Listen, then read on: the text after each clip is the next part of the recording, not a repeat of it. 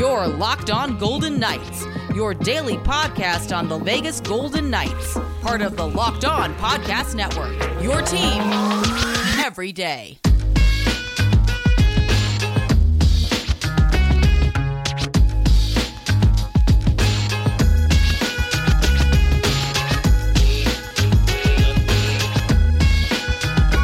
Ladies and gentlemen, your Vegas Golden Knights are one win away from the Western Conference Final for the second time in three seasons. And for a little bit there, it did not look like it was going to happen, but as the Golden Knights have shown throughout the course of this postseason, they are never out of a game when they are trailing after two, and it showed again in game four on Sunday night. Welcome back, everybody, to Locked On Golden Knights, part of Locked On Podcast Network. It is Monday, August 31st, 2020, fresh off the heels of a back to back sweep for the Vegas Golden Knights in their series against the Vancouver Canucks. A 3 0 shutout on Saturday, a 5 3 win on Sunday to put the Golden Knights within one victory of reaching the Final Four for the second time in three seasons. My name is Danny Webster. I'm your host, and I do appreciate you stopping by for today's post game pod, which will break down both the game three victory and the game four victory to put the Golden Knights in this position. So, a lot to digest here as far as what has happened over the last 48, 72 hours. Obviously, with everything going on and the league deciding and the players deciding more so to let uh, to uh, boycott the games on Thursday and Friday and pushing the Golden Knights Canucks game three to Saturday, that also did move up the back to back for the Golden Knights and Canucks to games three and four. There is also a possibility of a game six and game seven back to back should we get there. But the Golden Knights took care of business in games three and game four to put themselves in the position they are in. One win away from the Western Conference final for the second time in three seasons. And if all goes according to plan, like it is right now, if all goes according to chalk, it'll be the Vegas Golden Knights and Dallas Stars in the Western Conference final, which just absolutely drives me mad that I cannot be in my second favorite city of Dallas, Texas, to be there for a conference final. But it is what it is. And what it is, is the Golden Knights, like I mentioned earlier, taking care of business in games three and game four. Let's go back to game three, shall we? Game three was an instance where the Golden Knights needed to obviously respond after getting shellacked in game two. Uh, Vancouver came out, blitzed them. They took advantage of a lot of uh, missed opportunities by the Golden Knights, and they came out and played a better game, and they ended up winning five to two. So of course you know the Golden Knights needed to respond, and respond they did, especially early go- in the early going, primarily because of Robin Lehner. Now the funny thing is, Lehner has not seen a lot of shots in the Edmonton bubble so far. At, to this point, up entering Saturday, he had only seen 30 shots in a game once, and you have to go back to the round robin game against Colorado to see how busy he was, and that was the busiest he was to that point. It took 20 minutes for Robin Lehner to see 16 shots. He turned away all 16 of them. Nine of them came on the power play, two of them came on a five on three, and Robin Lehner stood tall and eventually shut the door. Alex Tuch got the scoring started by scoring in his fourth consecutive game off a great saucer feed from Nick Waugh to put the Golden Knights up one nothing. And just shortly uh, shortly later, if I can get the words out of my mouth, less than two minutes later, Zach Whitecloud scores unassisted by beating Markstrom far side top shelf to put Vegas up two to nothing. And then in the third period, on the power play, Mark Stone caps it off with his goal with a goal to put Vegas up three nothing. That would be your final score. A 32 save, a 31 save shutout, I should say, was corrected later on in the night, but a 31 save shutout for Robin Lehner. Only saw 15 shots in the final 40. And going into game four tonight, I had a feeling that maybe, just maybe, it, and again, this isn't out of the realm of possibility because Golden Knights have done this before. The possibility of putting Robin Lehner out there for a second straight game. Now, it seems it seemed a little crazy, but the Golden Knights have done that with Marc Andre Fleury multiple times, especially on no travel. Given the fact that they're only going to the visitors' locker room, there was really no travel involved uh, in terms of an airplane. So Robin Lehner getting the call again in Game Four. No, Marc Andre Fleury making his second appearance in the Stanley Cup playoffs, third in the postseason overall. It wasn't his fault tonight. He gave up three goals. Two of them were on the power play. One of them, you could make the argument that it was his fault. The puck bounced a little bit, got caught behind his skate, and then he inadvertently kicked it in to put the Canucks on the board. But other than that, Marc Andre Fleury did what he needed to do in this game. And again, two power play goals, not his fault, when especially when four, all four of Vegas's penalties that led to the two uh, that led to the two power play goals all came in the offensive zone. So you're really putting Fleury in a tough spot there, and especially when you have three penalties committed in about a six minute span. Uh, not a fun time for Marc Andre Fleury on the penalty kill, but he was terrific tonight. He made a lot of great saves. He made a lot of huge saves. There was a glove save in the second period. I can't remember exactly when the time frame that save was, but he stopped Elias Pettersson on the doorstep with the glove. Not not as uh, heroic and dramatic as the glove save against Toronto earlier this year, but man, it was a huge save to keep a goal off the board. And Fleury did his thing, making 27 saves in this victory. But the big man of the hour was one Max Pacioretty. Earlier today, in the in the pregame Zoom availability, Pete DeBoer said the following: He's a bounce or two away from getting on a roll here. It took two bounces, and Max Pacioretty scored two goals. He scored the game's opening goal on the power play, and then he scored the go-ahead goal 7:02 into the third period for the 4 3 lead. And then he had the primary assist on a great feed to William Karlsson 127 later to give Vegas a 5 3 lead. And that would be the final score. Vegas with a three goal third period to withstand goals from Bo Horvat and Tyler Toffoli in the second to give Vancouver the lead. All in all, the Golden Knights took care of business. Two games in a span of 24 hours. They got the job done. 5 to 3 victory. And the Golden Knights, again, are one win away from the Western Conference Final for the second time in three seasons.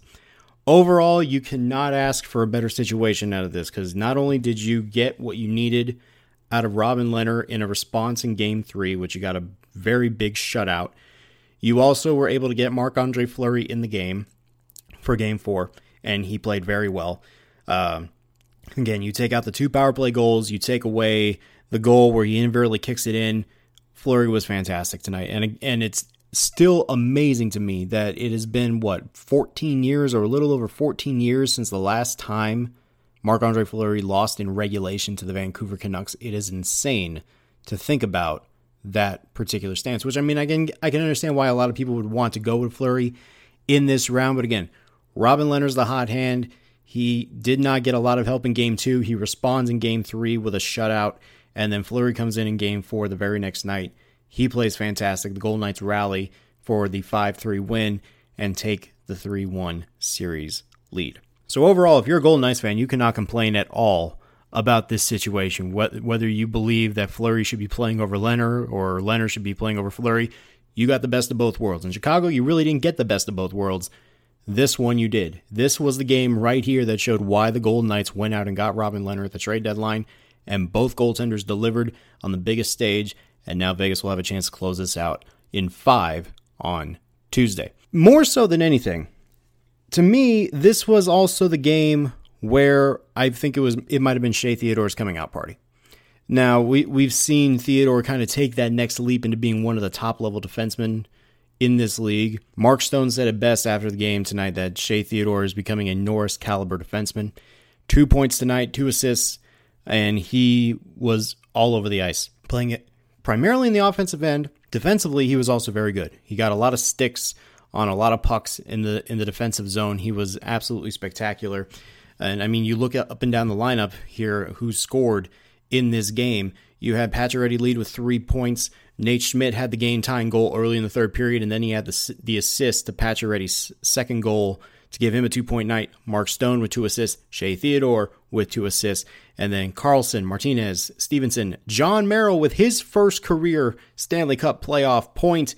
Merrill, who had been pretty much a healthy scratch this entire time, was in for Nick Holden in game four. And Merrill played 1408 and was a plus one. And of course, that plus one being the one assist in that game. So we will discuss a little bit more about the defensemen in just a little bit and their impact and really the overall impact of this team through through four games in this series. But first, friends, we need to talk about Built Bar. Now, Built Bar has been a staple of the Locked On Podcast Network for the last number of months, and they have relaunched now with six new flavors. I still cannot wait to try these out at some point. We're going to make this happen. Caramel brownie, cookies and cream, cherry barcia, lemon almond cheesecake, carrot cake, and apple almond crisp. All sound delicious, and that goes well with the 12 original flavors like coconut, almond, raspberry, German chocolate, peanut butter, peanut butter brownie, salted caramel. The list goes on and on. Built bars are healthy and are great for the health conscious guy. Lose or maintain weight while indulging in a delicious treat. And right now, Built Bar has a promo code ready for you whenever you're ready for checkout. You get a free cooler with a purchase while supplies last. All you got to do is go to builtbar.com, use the promo code locked on, and you'll get $10 off your next order. Use promo code locked on for $10 off at builtbar.com. That's B U I L T B A R.com. And as a reminder, friends, you can follow the show on Twitter at LockedOnVGK. You can follow me on Twitter at DannyWebster21. If you want to send an email, because emails are also friendly, lockedongoldenknights at gmail.com is the best place to do that, and I do appreciate all of the support. And also, if you want to leave a five star review on Apple Podcasts, that would be swell. Appreciate that too. That it doesn't need to be a five star. You can rate it whatever you want. But if, you and I are pals, let, let's make it a five star. Cool, cool. All right, let's uh let's go back to Game Four because there are a lot of layers through Game Four that I think need to be discussed. The defenseman, obviously, being one of them. Uh, Max Pacioretty, we'll talk about that in a little bit as well. But I wanted to discuss Shea Theodore because I mentioned at the top Mark Stone's thoughts on him being a Norris caliber defenseman. To, to which, I mean, if there's any def- if there's any coach that's going to turn a defenseman into a Norris caliber defenseman, it's going to be Pete DeBoer. Given how he's molded Brent Burns, given how he's had Erik Karlsson for a year and some change, if there is a guy that is going to get the most out of Shea Theodore playing a defenseman and getting him to that Norris caliber level, it is going to be Pete DeBoer. Now, Theodore has been terrific in these playoffs. He's over a point per game. He's got 12 points in 11 games. He's got four goals to eight assists. He's been fantastic. But what we're seeing here in the coming of age of Shea Theodore, who, again, by the way, is 25 years old. It, it's not like he is some some rookie or whatnot. Like it's it's not like a Zach Whitecloud situation where he's just shocking everybody with how good he is. We know how good Theodore can be. It's just a matter of is he going to have the right guys around him to elevate him to that next level? And you can make the case under Gerard Gallant, he wasn't getting it. He was playing you know, 17, 18, 19 minutes. Gallant was kind of rotating uh, the defenseman as evenly as possible in terms of time on ice. It wasn't like Theodore was going to get those those big games, those long those long drawn out games where you know that a defenseman is going to play 25 26 minutes a night not until Pete DeBoer came along in January, where you see Theodore getting all these minutes. I mean, there are a couple instances in the regular season where he's playing 30 minutes a night. You know, he's leading the team in time on ice. He's been stellar at both ends. What we're seeing in the playoffs right now is a complete coming of age of Shea Theodore. And I'm not even talking about just in terms of being an offensive stalwart on on the blue line. We're talking about I know plus minus really isn't the best thing to go off of, but we're talking nights where he is at a plus four against Chicago. He's had a couple of plus two nights. Him and Alec Martinez have turned into a great pairing, and they're technically the second pairing. I think I made a case last week that really, if you're going to go with this going forward, you might want to go with Theodore and Martinez as your top pairing. They're playing like they are, but they're not starting every night like they should. But I mean, you look at the time on ice for Theodore, he's still getting 22, you know, 18, 22. 19, 24, 22, 21, 25 minutes a game. This is the kind of production and this is the kind of opportunity that is going to make Theodore that Norris caliber guy. And I know for a long period of time, we look at a Norris caliber defenseman and we're like, well, he can do what he can do on the offensive end, but can he do what he can do on the defensive end? Yeah, Shea Theodore has turned into a great defensive player. Something that I think was hindering his ability the last couple of years. I mean, it doesn't take a rocket scientist to go very far. And I'm looking really at game three of the Stanley Cup final when he made that blunder of a play that led to Devante Smith Pelly getting the third goal and putting the game out of reach. Th- those kind of plays creeped up a lot in this instance. And, and I'm not saying Theodore's been perfect. There have been multiple instances throughout the course of this postseason where Shea Theodore has just looked lethargic. He hasn't looked like fully great. But I think as the playoffs have ro- have gone on, we've seen that evolution that is going to make Shea Theodore amazing. He's over a point per game, but the, it's just the way that he's handling himself on the power play. It's the way that he is getting himself involved in the offense. I mean, what back in game two, he had eight shots on goal, which I mean, in a loss, you probably don't want that, but he was really the only one generating offense outside of Alex Tuch. And the way that he was commanding the game, he had two assists on the night, but he was a minus one. Theodore again, he's only 25 and he's on such an affordable contract. You forget just how ridiculously good he can be going forward.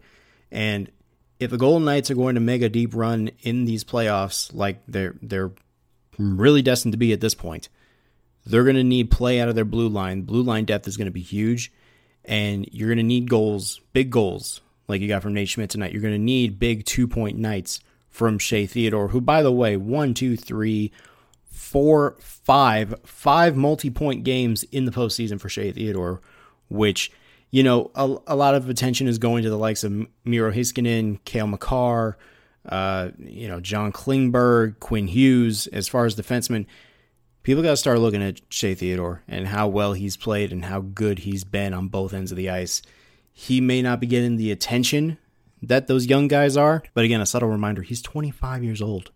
He's 25 years old. He's got a lot of good hockey left in him.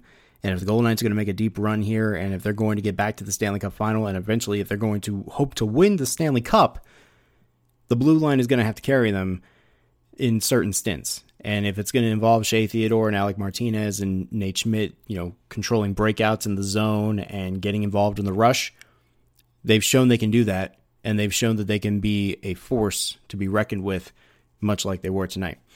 Another person I wanted to talk about was Max Pacioretty. And, you know, it, it's crazy how we talk about Pacioretty and we think about, you know, in the grand scheme of things, he's really been quiet this postseason. But when you look deep into the numbers and when you look at just how he's been since he's come back into the bubble, I mean, we're, we're talking three goals in four games, four goals in five games overall. And it's clear that when you're talking about the top line, if Vegas can get that line going, as was the case in the third period, this team is going to be so hard to beat because you already have a third line that that's buzzing. You have a second line that you know can score whenever they need to. They've been very quiet since the Chicago series, but the second line is very capable of putting up points. You have the third line who's playing as well as probably any line that they can throw out right now. You have the fourth line that's playing solid.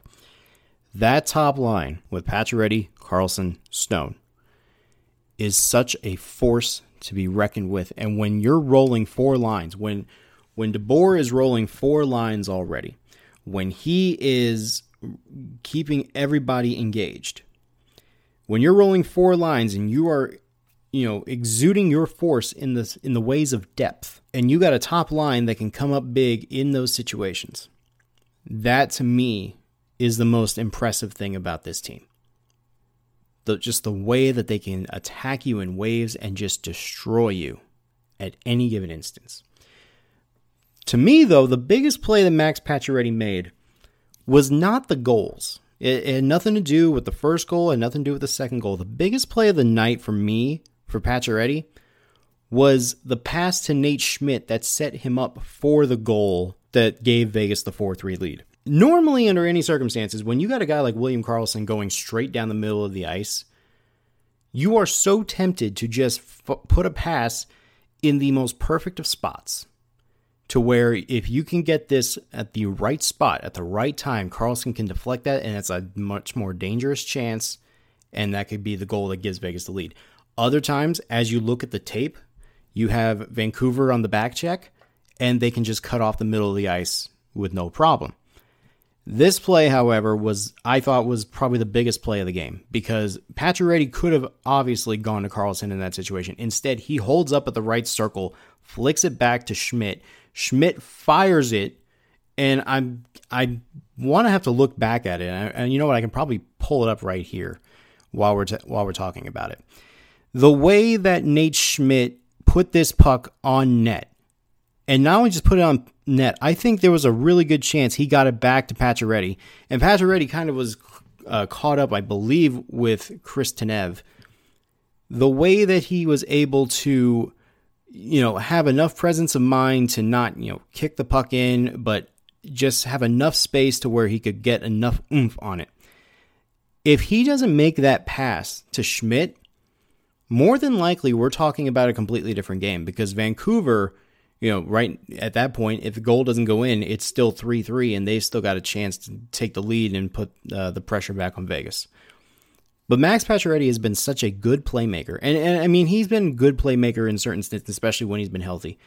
This year, he was on pace to having a career year in goals, a career year in assists, and really a career year in points. Maybe maybe not a career year in goals, but he was he was he was getting up there. His vision is so ridiculous that it's probably the most underrated aspect of this game.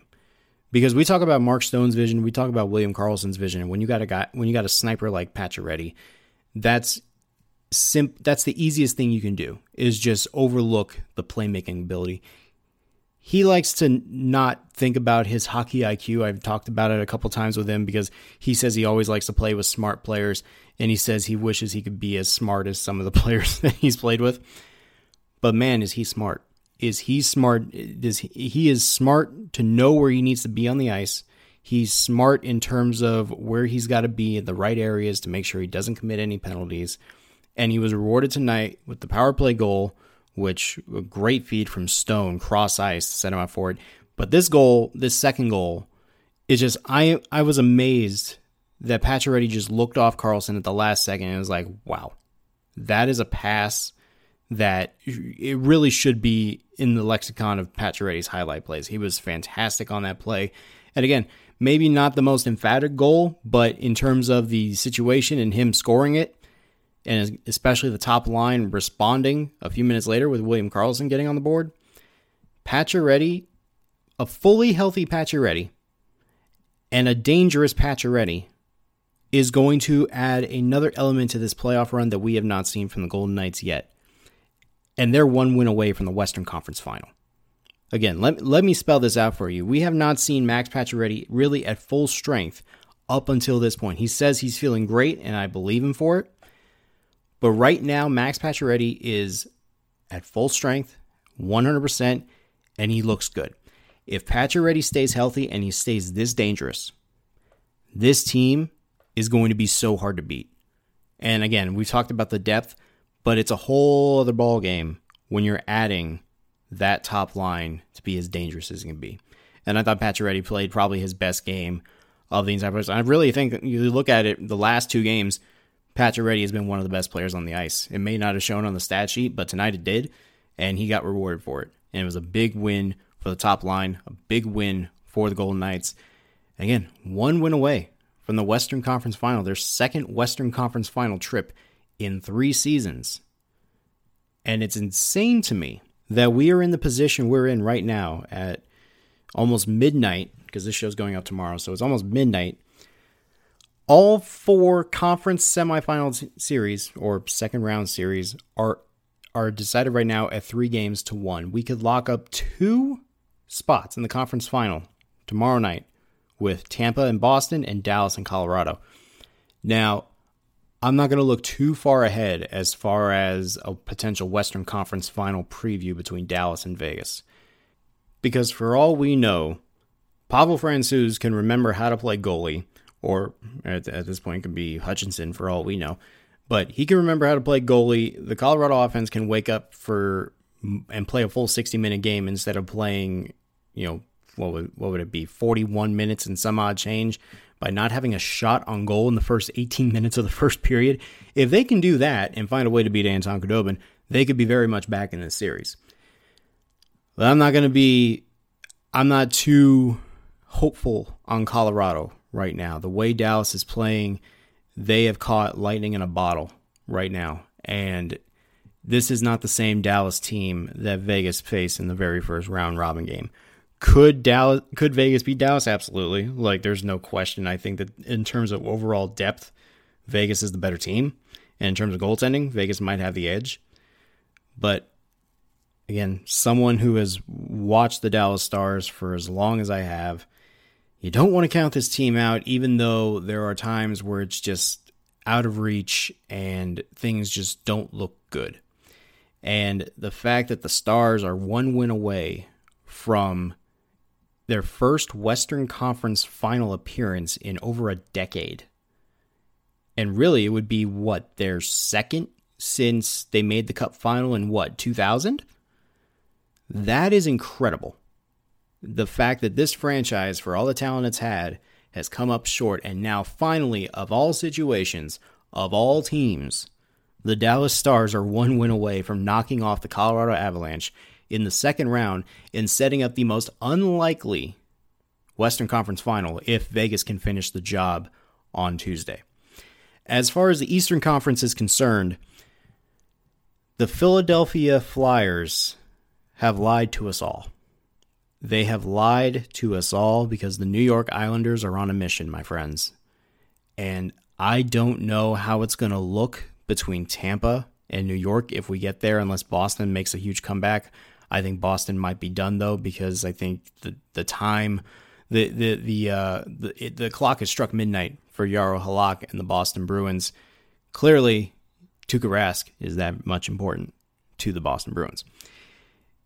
The New York Islanders continue continue to defy all logic, to defy all reasoning.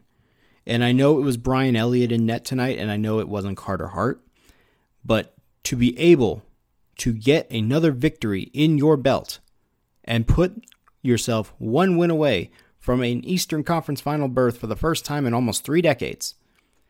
The New York Islanders are playing great hockey right now. Barry Trotz has got that team rolling. And I am telling you what, I am here for a long series, hopefully between New York and Tampa, because man, if you're talking about contrasted styles and talking about contrast and goaltending, that that series is going to be so much fun to watch. I cannot wait to see how that unfolds. I cannot wait to see if the New York Islanders can finish that series off. I, I know it lacks the appeal of having a seven game series. You know, we had the two game fives in the qualifying round. We haven't had a game seven in the playoffs through two rounds now. And at the rate we're going, we're not going to get to that point. But these playoffs have been so exciting. They've been so unpredictable. They have been everything and advertised and more since coming back from the pause. And the fact that we are here sitting on a Monday or about to be Monday, all series at 3 1, and we're looking at a potential final four of Vegas, Dallas, Tampa, and New York.